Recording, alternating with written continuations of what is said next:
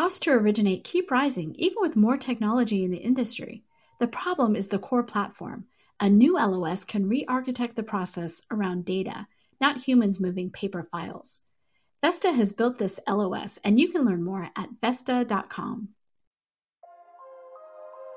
Welcome, everyone. Today on Housing Wire Daily, I'm joined by Managing Editor James Kleiman to talk about what's happening at the big lenders, and specifically with UWM and Rocket.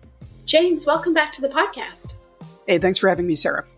It is always great to have you, of course. And we are right in the middle of earnings season, which is super fun. We're tracking the lender profits. And this morning, Flavia Furlan-Nunez posted a story about UWM posts stronger profits than Rocket in Q2 2022. This is a rivalry for the ages right here. So would love to hear your thoughts on that. Yeah, this one, honestly, a bit of a surprise. Rocket for so long has been such a dominant force in mortgage lending, and they've always posted incredible profit numbers. They've always been a really well-regarded company, really, really strong performance. And I can't think of the last time that Rocket was not as profitable in a quarter as UWM. Of course, they have different ways of making money. Rocket, mostly known for their retail presence, a lot of consumer direct. Everybody's seen the Rocket commercials, right? UWM, kind of a different animal. They only do wholesale. Rocket also does wholesale. And you may remember a year ago, Sarah, when we talked about, hey, this environment is not going to last forever. Like, this is not going to be, the nirvana that goes on for 5 years. Like, it is going to change. And the question at the time was, how adaptable are some of these lenders? If you have an operation that is very much focused on refis, if you have an operation that is heavily focused on consumer direct, where your LOs and your staff are really not as involved in kind of the purchase process as kind of a broker-centric model, you may struggle. And we also knew that at the time, if volumes were going to drop, then the industry would have to shed a lot of jobs. And so we're now at this really interesting place where we're like right smack in the middle of kind of this big drop. I don't know of any lender in the second quarter that said, oh, we had a great quarter. Everything is going fine. We're doing great. We're extremely excited about their trajectory. Pretty much all of them said, like, we're bloated. We have all these costs. We are selling MSRs. We are looking at ways to, drum up new business. We're looking at ways to, either expand our advantage in purchase or really get stronger there, because this is where the money is. This is where the originations are, and we have to do better. And so Rocket has talked for a long while about how they're a really experienced group of leaders who have been through every cycle in mortgage, and they'd be well prepared. They would do great, in any cycle, or they'd at least do well in any cycle. And so Rocket posted a $60 million profit in the second quarter. They did not lose money. They are still a profitable company, but they had to cut costs by $300 million. And when you think about where they were even a quarter ago, it's a huge drop. They made $1 billion in profit in the first quarter, and they dropped down to 60 million, like that. And so it's just massive. And their origination volume dropped to about $34.5 billion in the second quarter, which is still at the top of the leaderboard. Wells Fargo was number two, right around there. I think they were just at about 34 billion themselves, but based on today's earnings call, UWM is very quickly closing that gap. So they originated about $29.9 billion in the second quarter, and the mix was about 75% purchase.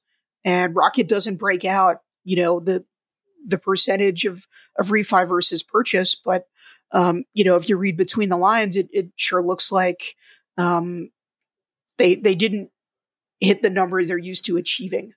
And so it really kind of sets the stage in a lot of ways. Is there a realistic possibility that UWM catches Rocket at least in origination volume, you know, and so they've spent the last quarter and a half really dropping their pricing considerably and kind of daring everybody, hey, you know, if you want to get down on our level, if you want to offer this kind of business, then this is what you need to do to get it. And a lot of lenders just can't match that cost structure. They can't drop, you know, 50, 100 basis points without really suffering. And UWM, you know, their margins in the second quarter were still at 99 basis points. They're going to drop significantly in the third quarter now that this pricing war is really in full swing. But their perspective is, look, we're going to spend hundreds of millions of dollars, but we're going to make billions of dollars because we're going to eat a lot of lunch from other lenders and we're going to win a war of attrition. And, you know, not a lot of lenders can do that. And not a lot of lenders have investors that are comfortable with that because UWM structure, you know, like the HBF family basically controls the stock. They own like 94% of the company or something like that. Like they don't really need someone's blessing. They don't have a private equity overlord that says, you know, like that's a great idea, but we need returns. You know, we don't want to do that. We don't want to get a haircut. You know, and so it's really now becoming a really, really interesting race because UWM is, they're doing very well in purchase. They're willing to get a much lower margin to gain market share. And we're going to see, I think it's possible. I don't think it's going to happen, but I think it is possible that UWM ends up being the largest lender by volume at the end of the year. I don't think it's crazy to think that. Yeah, last year that would have been pretty amazing to think about, but to your point, I don't think you're crazy for thinking about that. And you think about that hardball pricing strategy that UWM is employing right now, that is playing the long game. And that is Matt Ishbia's goal, right? He wants to win overall. He's not looking at this year, maybe not even next year. I mean, he wants to squeeze when people's, you know, margin pressure is already pretty great. Yeah. And if you look at the leaderboard from 2021, just in terms of just straight up purchase mortgage originations, Penny Mac was technically the largest, but I mean, that's mostly correspondent lending. And so, you know, I mean, yes, it technically counts, but in terms of their own originations, you know, eat what you kill, UWM is number one. And so they originated, I think it was like $87 billion in purchase mortgages in 2021. And their mix was almost 40% purchase. And, you know, there are others that did better, right? So Guaranteed Rate, U.S. Bank, and a lot of the depositories were better in terms of just their share. But UWM is really well positioned to get that kind of business. And Rocket, you know, Rocket does well on the broker channel. It is the second biggest wholesale lender in America. I don't want to take that away from them. But if you do look at the leaderboard, they originated about $57 billion in purchase volume last year, according to Inside Mortgage Finance. That's about 16% of the distribution. So we're talking about a major shift here. And if it does remain a purchase market for the next year, I think it is very possible that Rocket will lose even more ground to UWM. What this means, you know, over 5 years, over 10 years, I mean, geez, you know, if we looked at even who was in business in 2010, you know, and asked somebody today, you know, who do you think would be top of the leaderboard? You know, unless they were in mortgage, they'd probably be very wrong. So it's an industry that is pretty brutal. And, you know, a lot can change in the course of even 2-3 years. So I think it's fair to say that UWM is doing pretty well in this cycle, and they're well positioned to do well in purchase. But there are a lot of other lenders out there. You know, there are 4,000 something mortgage lenders in America, and even Rocket that had not even 10%, you know, overall market share. So it is a hugely diverse market, you know, in terms of mortgage. And so even if you are king of the hill, what does that mean for market share? 11%, maybe 12%, you know, like it's such an interesting game. And, you know, and I want to see how Rocket responds to this. You know, they do have a really well-oiled machine in terms of refis. there's reason to think, you know, if rates do tick down, that does create kind of a mini, like a very mini boom when compared to the last one, right? For refis. But, you know, whenever you have a lengthy period of purchase, especially in a high rate environment and rates fall, that is going to represent an opportunity for some people to refi again.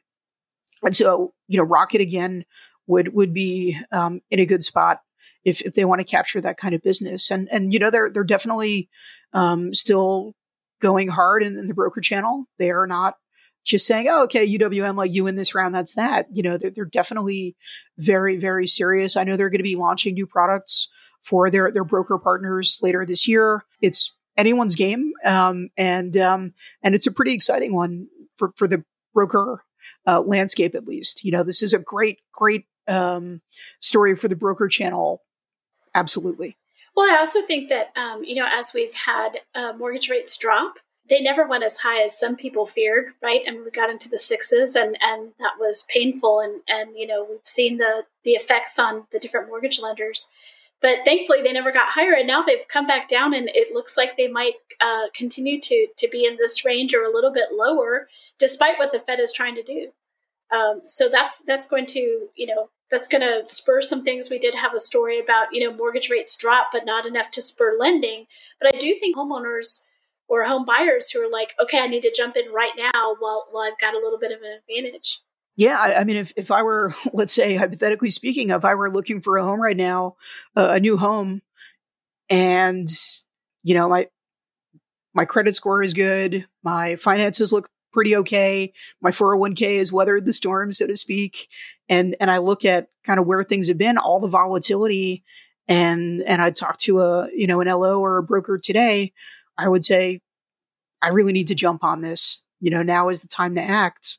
That hasn't fully happened. You know, it does seem that if we do remain in the low fives, I think that's going to bring a lot of purchase business back on the table that people had maybe previously written off because, you know, you just don't know. The volatility is so great and it can be triggered by so many different factors, right? Like, let's say there's an even stronger escalation in Ukraine, you know, I mean, that could completely change the trajectory of how the mortgage markets are moving. And so I think there are a lot of people that have been kind of sitting on the fence and wondering, do I wait till they get even lower? You know, like they are going to get lower, right? It's not likely that this will remain in the fives or sixes for more than a few quarters. It also makes you wonder, are there going to be sellers? Are they going to return?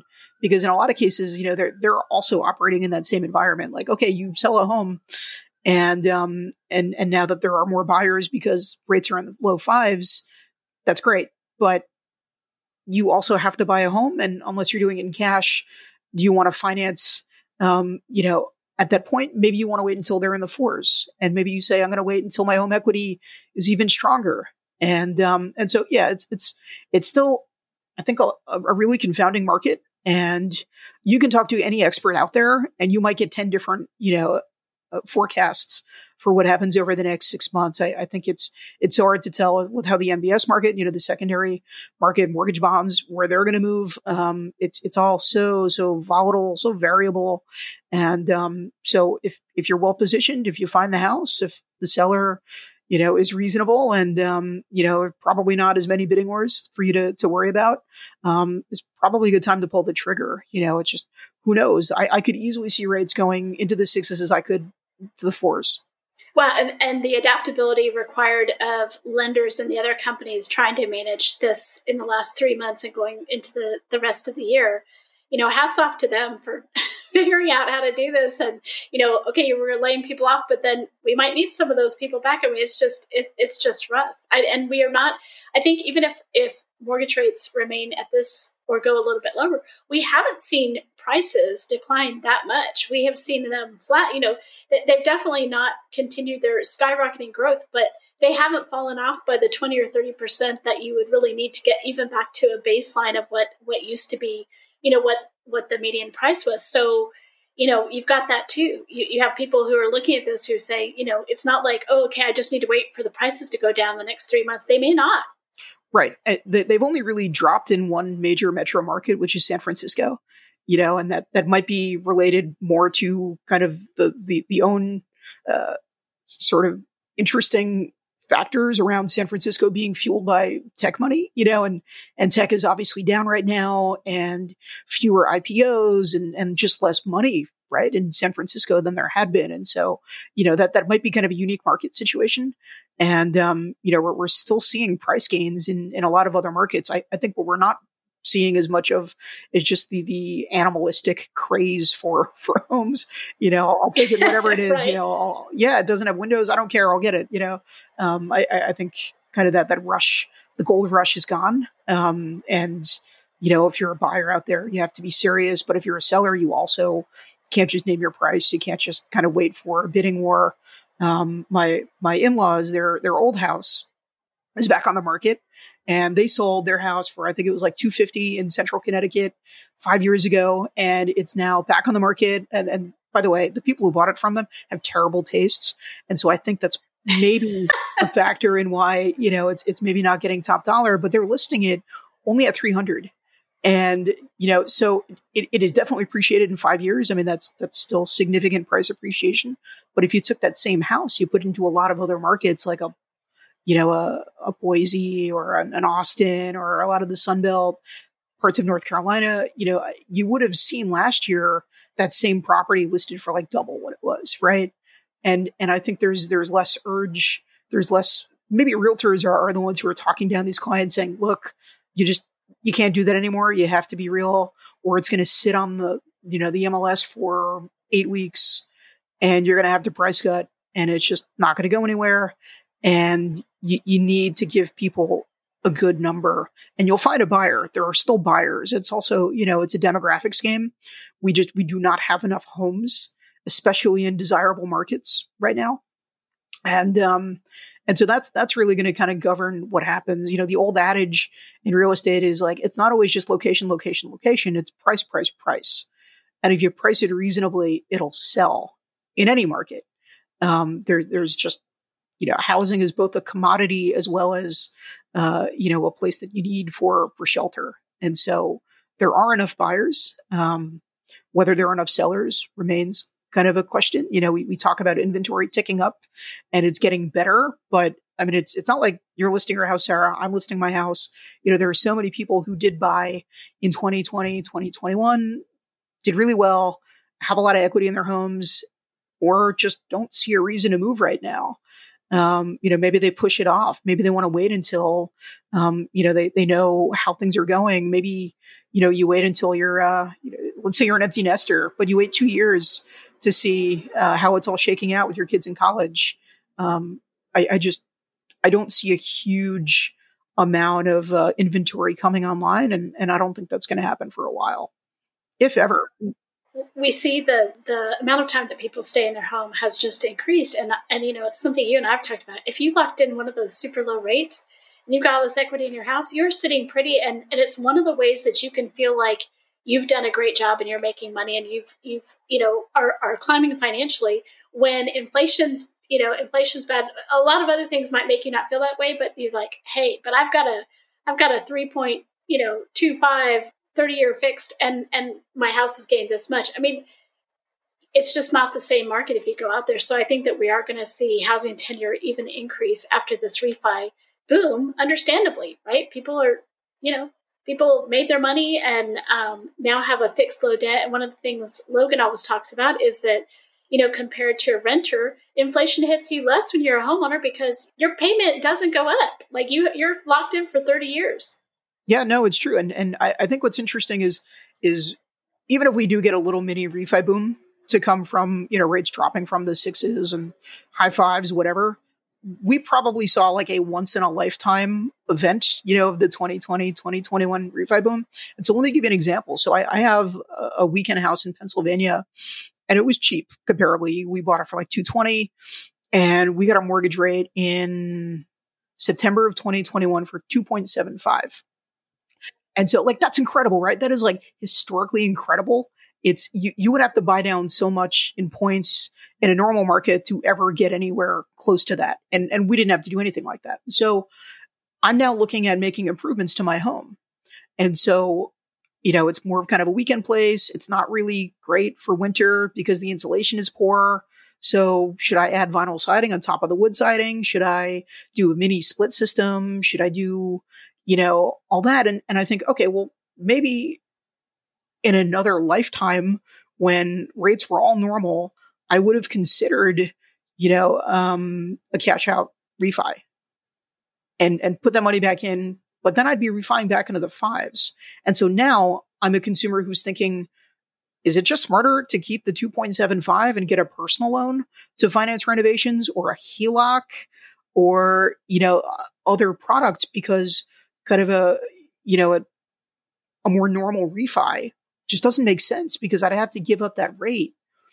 And there are so many people who will just look for any option to avoid giving up their 2.75 or 3.0, or, you know, there are people who got 2.5s. Like, they do exist, right? And like, how could you ever incentivize them financially if you're a lending company? You have to go at equity. Well, and we've seen just a boom sort of in the HELOC market. In fact, Rocket just announced that they're going to have a HELOC product here before too long, and lots of other people, Loan Depot, lots of other people have seen that that's the writing on the wall, and that is what people are looking at. Yeah, but it's also, you know, this isn't kind of a traditional marketplace for non-banks. You know, like they've never really done this as an industry. You know, there are some, of course, who have had personal loans and other stuff, and like SoFi, you know, has always had products like this.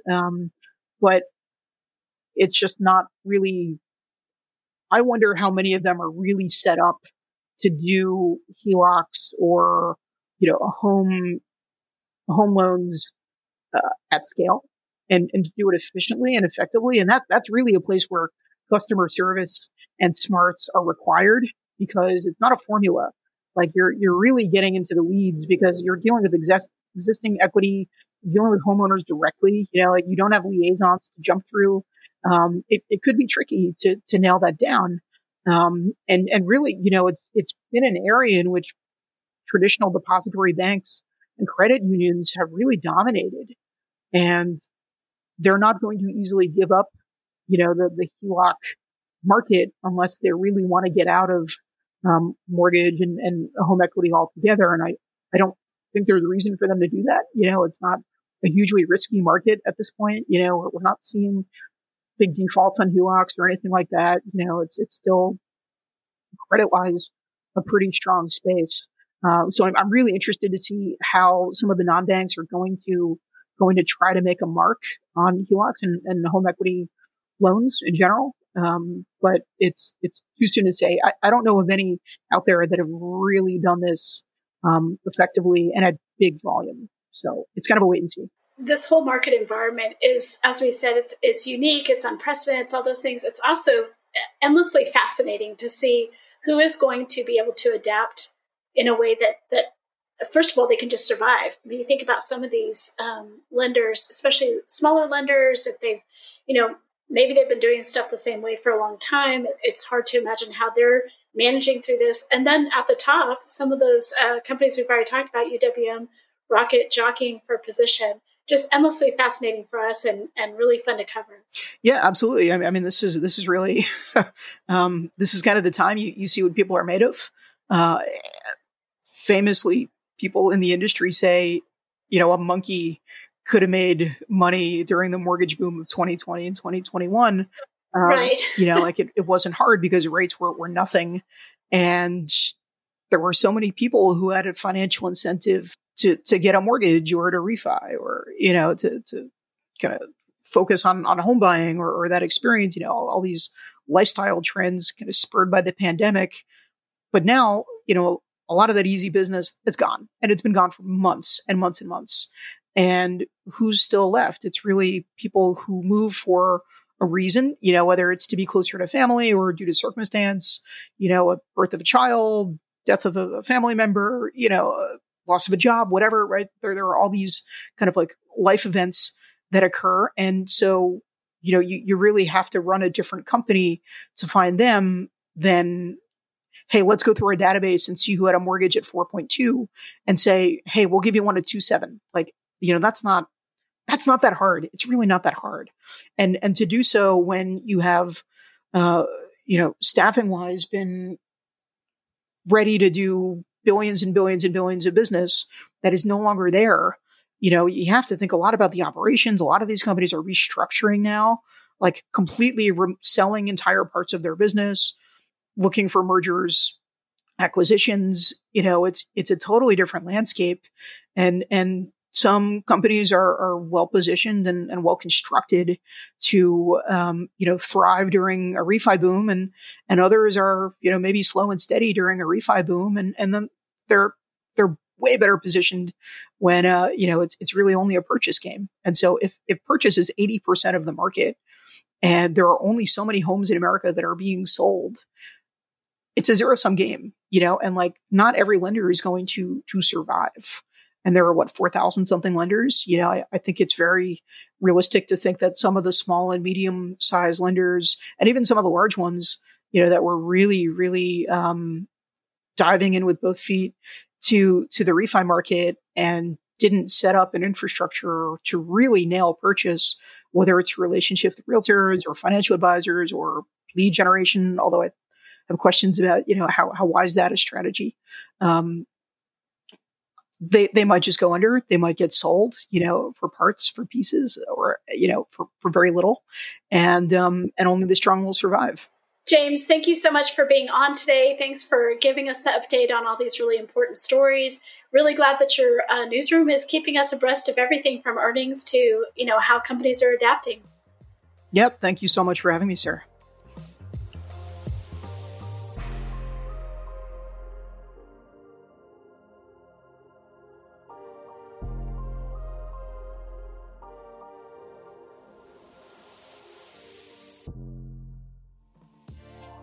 How have the 2022 housing market forecasts changed? Or how is the industry navigating the shift to a purchase-driven market? HousingWire's premium content program, HW Plus, answers questions like these and offers a variety of member-exclusive benefits that are tailored to what you need to stay competitive and agile in today's fast-paced market. Go to housingwire.com/membership to join today.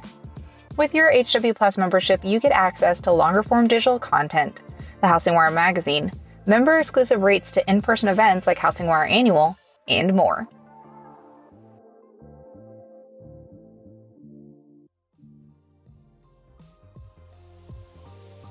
Thanks for listening to Housing Wire Daily. If you haven't already, we'd love for you to take a minute to rate the show and leave a comment. And make sure to tune in tomorrow for more news and insight.